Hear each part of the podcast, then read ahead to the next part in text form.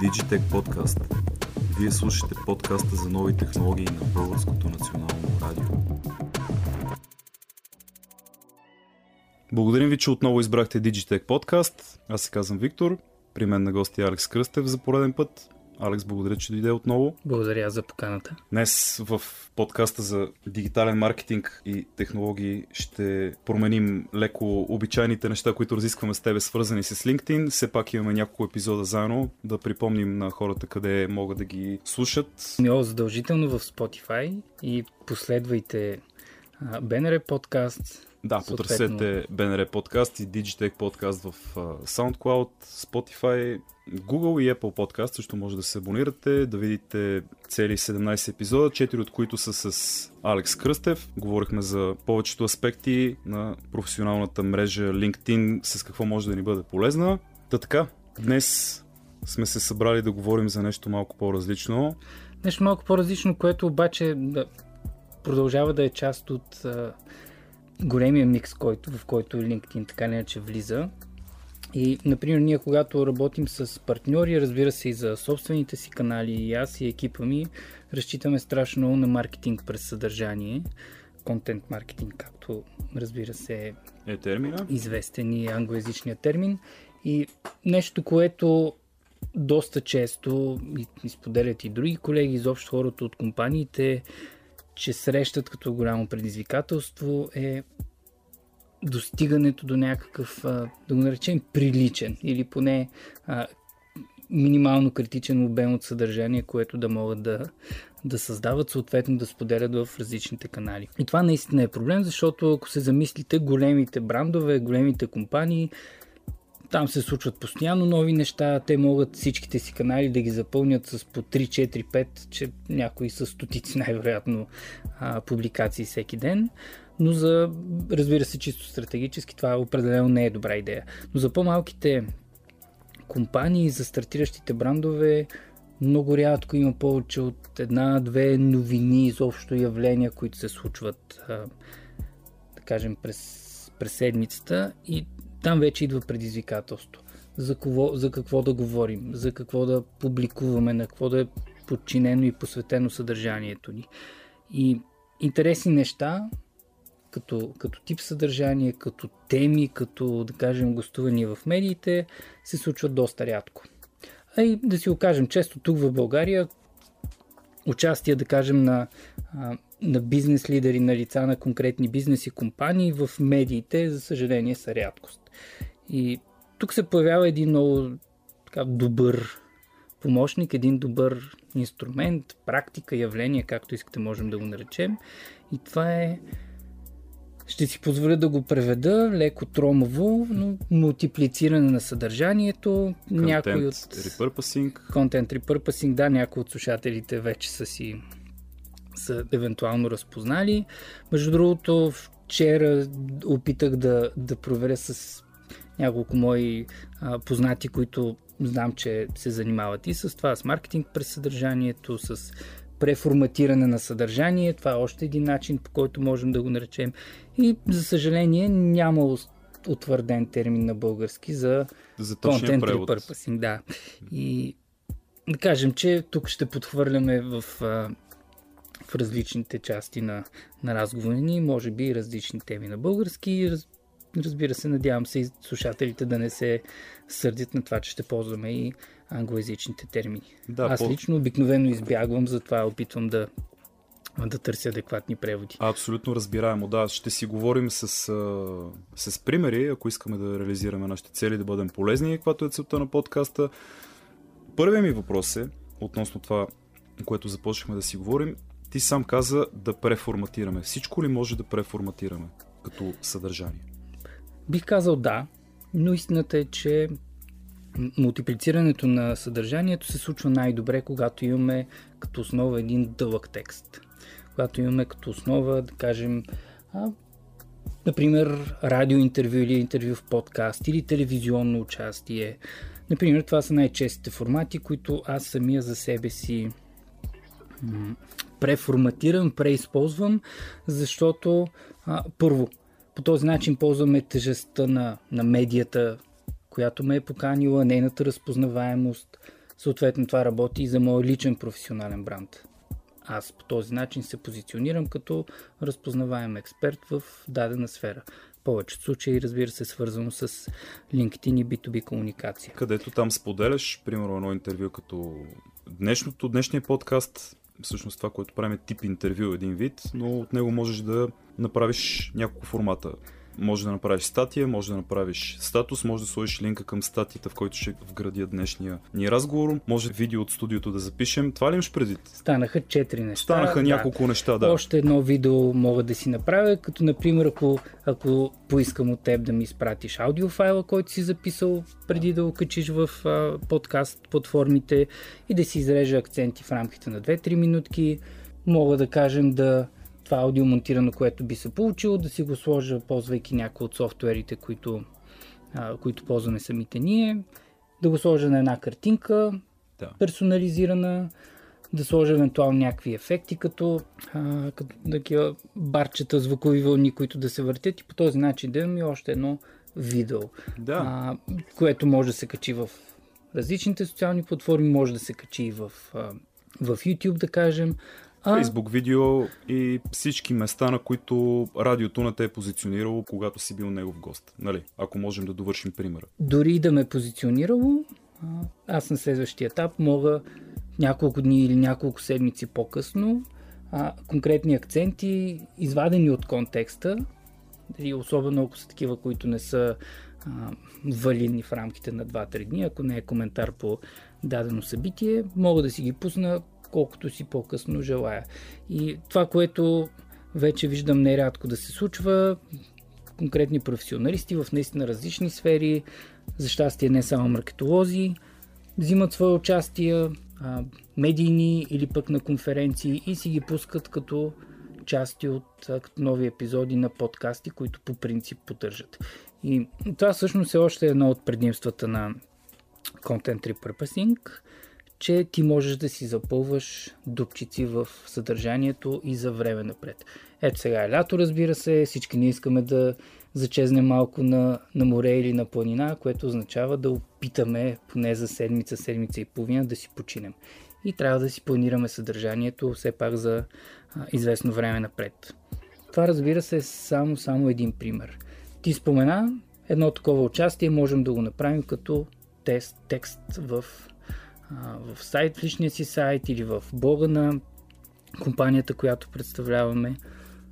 Ако тръгнем от обратната посока, текстове аналитични или типа Evergreen, някакви статии, които сме публикували, техния живот какъв може да бъде. Можем да ги споделим като, като линк в социалните платформи и да дърпаме трафик. Да, но според мен зависи от типа социална мрежа. Нали? Може да ги дадем като примери. Да, при всички случаи.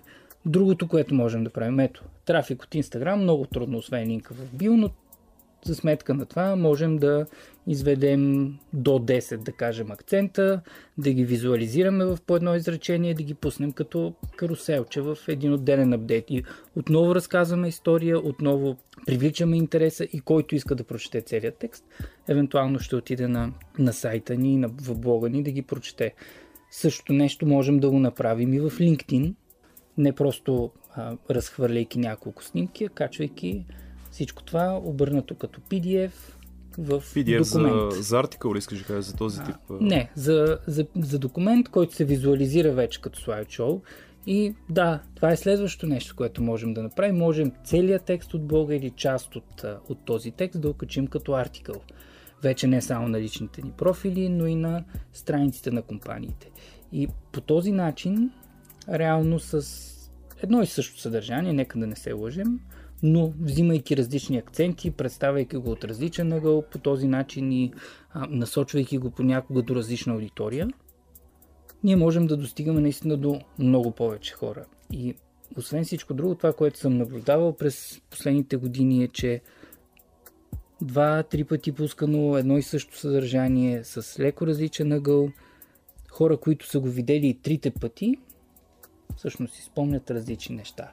И вече спокойно можем да а, идентифицираме спецификата в ползването на социалните мрежи. Тя разбира се е а, така, доста солидно изследвана, чисто академично.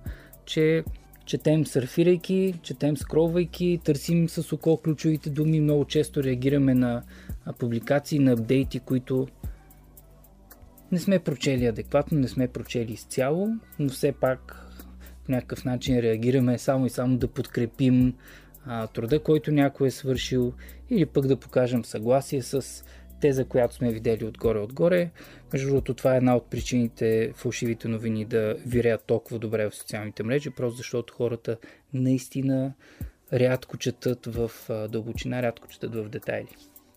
И в този смисъл, преформатирането на съдържанието, което ние създаваме или, или сме видели някъде и ни е харесало като, като тези, искаме да го да помогнем да, да бъде разпространено вижда по този начин, дава възможност наистина на най-важните тези все пак да достигнат до аудиторията и съответно на експертите да се позиционират. Кратко и ясно, но да стигнат до повече хора. Да разбирам ли, че ако сме си свършили добре работата в намирането на акценти и един вид планирането на съдържание напред в бъдещето, седмица напред, ние няма как да наводняваме с едно и също съдържание и да бъдем скучни на хората, които са в нашата LinkedIn мрежа и да кажат, я гледай, този човек пуска пак едно и също, едно и също интервю, добре чухме, видяхме, разбрахме. Ако сме си свършили добре нещата, няма да се случи това нещо. Това винаги е възможно да се случи, няма как да го, да го избегнем, затова все пак е наистина важно да, да, да правим всичко с мярка. И да, аз казах, че можем по 7-8 различни начина да пуснем един и същи материал, но разбира се не е добре да го да го правим. Поне не в кратък период от, от време. От друга страна обаче е много важно винаги да търсим разнообразие, винаги да търсим баланс. И пак казвам, в такива ситуации може хората наистина да не си дават сметка, че съдържанието е едно и също. А, освен всичко друго, мярката наистина работи добре и от един дълъг текст с а, с добри наблюдения, с хубави анализи, особено такъв, който е насочен към бъдещето, съвсем спокойно можем наистина в, рамките на месеци да вадим някакви късчета и да ги публикуваме. А, дори от тип а, ретроспектив, с ретроспективно съдържание, а, изваждайки конкретен акцент, да припомняме преди половин година а, в блога разказвах за това и това и това ето какво се случи в, в реалност. И по този начин най-малкото ние да показваме дали нашите предвиждания са оказали реалност или пък все пак да показваме, че да, може да грешим, но пък за сметка на това сме последователни, искаме да поправяме грешките си, учим се, следим тенденциите и така нататък.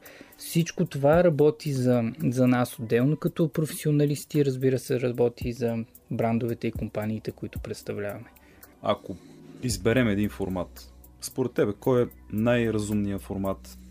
Пардон, да изберем видео, в което да заснемем всички тези неща, да премонтираме старо видео или всъщност откъсите да бъдат... Мисълта ми е текст или видео би било по-подходящо, ако решиш да мултиплицираш старо съдържание.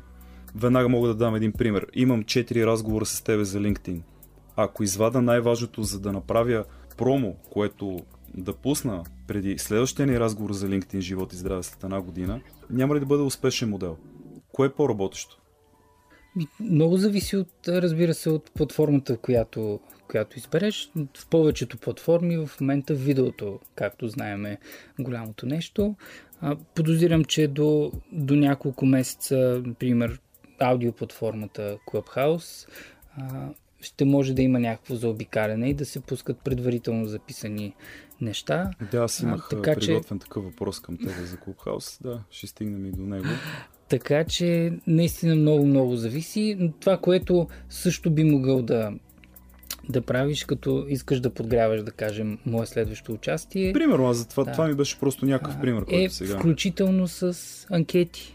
Ето нещо абсолютно несвързано, но взимайки дадени дадени парченца от нещата, които сме си говорили, конкретни факти или мои твърдения, а, можеш да, да си подпитваш. Това е някакъв, пак казвам, абсолютно несвързан формат, който дори не изисква много моето, моето участие, но понеже, понеже спомена конкретно LinkedIn като, а, като среда, там би сработило чудесно. И особено ако отдолу има коментари, след това, когато е готов този бъдещ епизод, хората биха получили известие и съответно, ако им пуснеш линка отдолу, и биха го, биха го слушали доста по-вероятно, отколкото да очакваме просто от един апдейт, който ти пускаш, отново да достигне до тях информацията. Един вид промо, да, може би това имах предвид. И тук идва ролята на Клубхаус. Може ли Клубхаус да ни помогне за нещо такова? Ако давам някакви разговори с специалисти, с хора, които дават мнение, маркетолози, нали, хора от твоя бранш и хора, които обичам да кана, може ли по някакъв начин да ми бъде полезен Клубхаус, нещо, което бих направил за подкаст, нещо, което бих им давал там. Как, как ги виждаш нещата? Ти всъщност раз, разгледа ли платформата? Хареса ли ти като цяло? Все още не съм а, обърнал достатъчно внимание, това си признавам, така че със сигурност не съм експерт в тази посока, но това, което ми се струва по честно казано, анализи и коментари, които чета, е, че Clubhouse е платформа за изграждане на, на общност в реално време. И по-скоро достатъчно близо с, с подкастите, отколкото да кажем с, с фирмени страници, включително а, лични профили.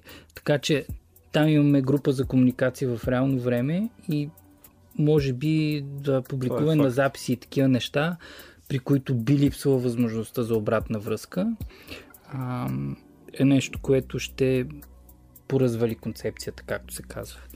А, но да, това е, това е един вариант. Особено, ето, признавам си, че не съм сигурен в момента, наистина не следя канала, не съм сигурен дали в момента можеш да си сваляш аудио от а, разговорите, които се водят, което след това да публикуваш. В момента, в който това нещо стане достъпно, дори само за, само за администраторите, за домакините на такива разговори, би, би сработило като наистина чудесен формат, в който ти да кажем, всяка четвъртък вечер имаш а, подкаста на живо, разговор на живо, хората могат да се включват с въпроси, нещо, което евентуално би, би могъл да го правиш като, като вебинар, само че в случая без видео. Това нещо след това си го сваляш като аудио и го качваш като подкаст. И по този начин ти имаш конкурентно предимство за хората, които са присъствали на живо, защото са можели да разговарят с твоя събеседник, също както ти го правиш да му задават да въпроси, записа. докато сега а, с формата на подкаста общо взето сме много по-близо до, все пак до радиото. Да, ние направихме един такъв специален епизод за това, направихме го с Никола Илчев, точно за това дали може да позиционираме бранд, да покажем на хората какъв ни е бизнеса, специално в Clubhouse, но нека не разказваме, нека хората го намерят този епизод. Ние скоро го правихме. Страхотен, аз го слушах преди две седмици. Наистина доста интересен епизод. Аз трябваше да се подготвя за този епизод, защото знаех за платформата а, някакви неща, но не я ползвах. В същото време подкастите обаче е изключително много навлизат и откакто съм започнал да се интересувам и аз и колегите ми това, което произвеждаме, ни прави впечатление, това, което мислих и да те питам преди малко, не ти ли прави впечатление, че текста ще намалее за сметка на звука. Защото това, което е логично да се случва е както по-бързото изпращане на аудиосъобщение, когато искаш да кажеш нещо, а не да чатиш, по същия начин да дадеш на хората информацията, новините, да ги дадеш на аудио, отколкото да ги напишеш както се занимаваме ние в един новинарски сайт. Има изключително много текст, който 10 минути трябва да го четеш, вместо 3 минути да слушаш. Прави ли ти впечатление, че има някаква миграция, не само като потребител, а като, може би, не знам, медийната сфера, каква е. Всяка една уважаваща себе си медийна институция би минала на подкаст. Ами, съ, всъщност какво имаме? Имаме да, една цикличност, която се връщаме в началото на века, когато на, началото на миналия век. Да. А, когато няма телевизия все още, киното е нещо някъде там в няколко държави, но има радио. И и в този смисъл те медиите от общо взето от векове вървят в такива цикли, но да, напълно нормално текста се беше върнал с блоговете началото на, на 21 век, преди да дойдат социалните мрежи и да, да, да започнат да, а, както се казва, да изтъняват изреченията, да се върнем към гениалността на простото изразяване което след една граница си става просто, просто изразяване. Статуси. Да. И между това беше причината първите години от навлизането на социалните мрежи, най-вече на, на Фейсбук, аз да отказвам да ги ползвам активно, защото харесват много начина по който блоговете дават възможност на един професионалист, изобщо на един човек да, да се изразява последователно, аргументирано. малко по-малко, а малко по-динамично е в момента ежедневието ни. Не чак толкова много, но все пак навиците са си навици и вече сме свикнали наистина доста по-кратки парченца съдържание да използваме. И да, текстовете отново ще бъдат заместени, така или иначе има достатъчно софтуери text-to-speech, но всеки общо взето според нуждите си ползва тези неща. Ето аз, например, не харесвам пращането на гласови съобщения като форма на а, междуличностна комуникация. Не го приемам, честно казвам, в повече случаи, когато си в движение а, и а пък нямаш слушалки, да кажем, или не можеш да записваш глас, защото около теб има а, други хора, това не е удобно, така че хората предпочитат да пишат. Но от друга страна, аз от един месец, например, съм без електронен четец. Малко по-сериозно трябва да го потърся Връщане сякаш. към хартията? Да, ами за съжаление не, защото ба, ръцете ми така иначе не са свободни в това време, но поизслушах доста аудиокниги и си слушам доста подкасти. Така че наистина аз съм на мнение, че медията е медия. И формата е просто начин по който да се поднася съдържанието.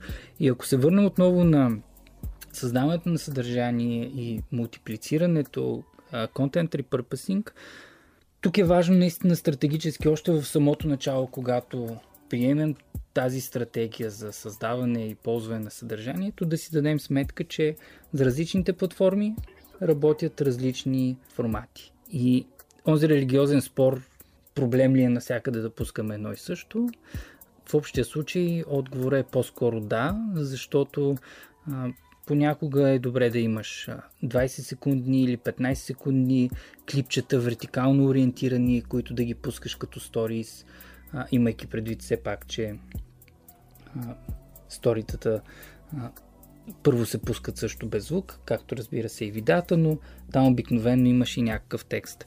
А, съответно, да знаеш когато си подготвиш за YouTube, с каква а, ориентация да ти е визията, а, че да, в Instagram и в Facebook и в LinkedIn квадратна визия работи чудесно, но в а, в YouTube все още е някакъв дискомфорт да си направиш квадратна или вертикална визия, макар че и с това съвсем спокойно могат да се правят експерименти и вече поне на смартфоните а, не е чак такъв проблем. Добре, дадохме пример с а, всички формати, но все пак отново сещам да те питам, не трябва ли да сме кратки по предишната тема? Кратко аудио даваме, ако ще заместваме статиите и така нататък. Всичко това е изборено. Facebook видео, YouTube, IGTV. Трябва ли да гледаме да сме кратки? Има ли някаква така тенденция на късо съдържание? Все пак, както каза ти, сторите, сторите са измислени да бъдат кратки. Да можем да кажем за ограничени във времето максимално много неща. Трябва ли да бъдем кратки, когато публикуваме? Аз не си падам, за съжаление, по краткото съдържание. И краткото съдържание обикновено работи като, а, като тизър или като източник на трафик, когато искаш да препратиш даден потребител, даден потенциален клиент, да кажем, към малко по-задълбочен, по-дълъг текст или по-дълго видео. Така че да, с краткото съдържание ние привличаме интереса. С краткото съдържание поддържаме тези контакти топли, за да може в момента, в който те са готови, това сме оговорили в предишните ми гостувания, да може когато те са готови, сами да дойдат при нас. И аз наистина последните месеци успях покрай сериозното навлизане на LinkedIn вече в, в България и всички усилия, които с екипа ми полагаме, да се чуя с хора, които, с които не се бях чувал дълги години а, и се познаваме в съвсем различно ампула, но да си, да си затоплим контакти, да си говорим за LinkedIn и така нататък. И това е нещо, което има смисъл. А, не ми остава страшно много време, в което да пиша дълги текстове, затова търся малко по-кратки да, формати, в които да показвам, че има едно, а, едно познание, едно ноу-хау, което съществува при мен, при нас, при екипа ми и съвсем спокойно можем да го обсъдим. А, разбира се, не отказвам участие като това, защото отново имам възможност да разказвам за различни аспекти на любимата си платформа LinkedIn и това работи. Но отново, например, сега не би било колегиално да, а, когато ти поискам аудиото от, от този разговор, което аз ще направя със сигурност, да го пусна целия а, и да отнема вниманието от основния канал, в който се излъчва. Напротив, аз ще направя кратко съдържание в рамките на 2-3 минутки, за да има част от него при мен, но който иска да получи цялото, цялата стойност, да види цялото съдържание, да дойде в Digitech подкаста по този начин да си даде сметка, че ти и екипа, който стои зад Digitech подкаста, вършите една много сериозна работа, като обем, като подготовка, като подбор, включително на събеседниците. Абсолютно, аз и това използвам... качество да, а, да, се, да се превърне в а, постоянно връщащи се слушатели, съответно абонати на подкаста в различните да. платформи. Използвам момента да благодаря на хора като теб, с които съм стартирал подкаста, хора маркетолози, хора, които се занимават с дигитален маркетинг, всички, които пожелаха да дойдат да ги интервюирам, да направим цели 18 епизода заедно. Те нещата са по много прост начин. Ако искате да чуете всички прекрасни хора, с които съм имал честа да разговарям, да ги запиша, да ги монтирам и да ви ги дам в плейлистите. Потърсете Digitech подкаст или BNR подкаст в популярните платформи за слушане. Абонирайте се за тези два канала Digitech подкаст или BNR подкаст и ще чуете тези епизоди в SoundCloud, Spotify, Google и Apple Podcasts. Бих искал да завърша с това, че каквото и да правите, свързано с създаване на съдържание, започвайте винаги с стратегията.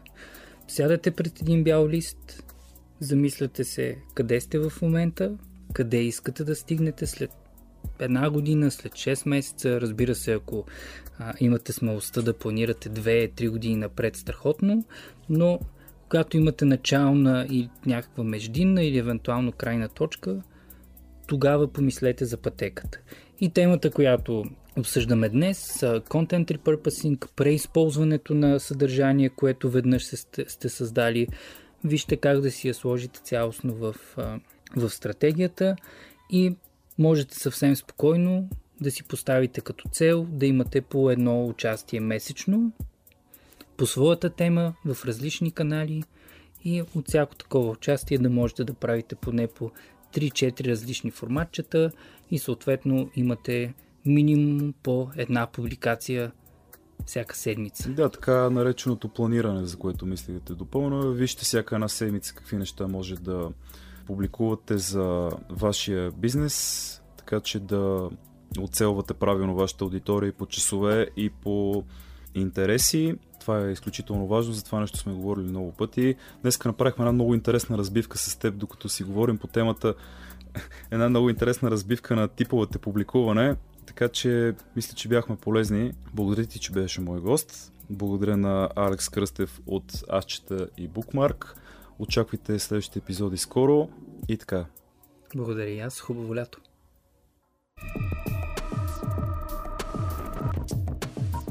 Digitech Podcast. Ако искате да чуете всички епизоди на Digitech Podcast, потърсете BNR Podcasts в Spotify, SoundCloud, Google и Apple Podcasts. скоро.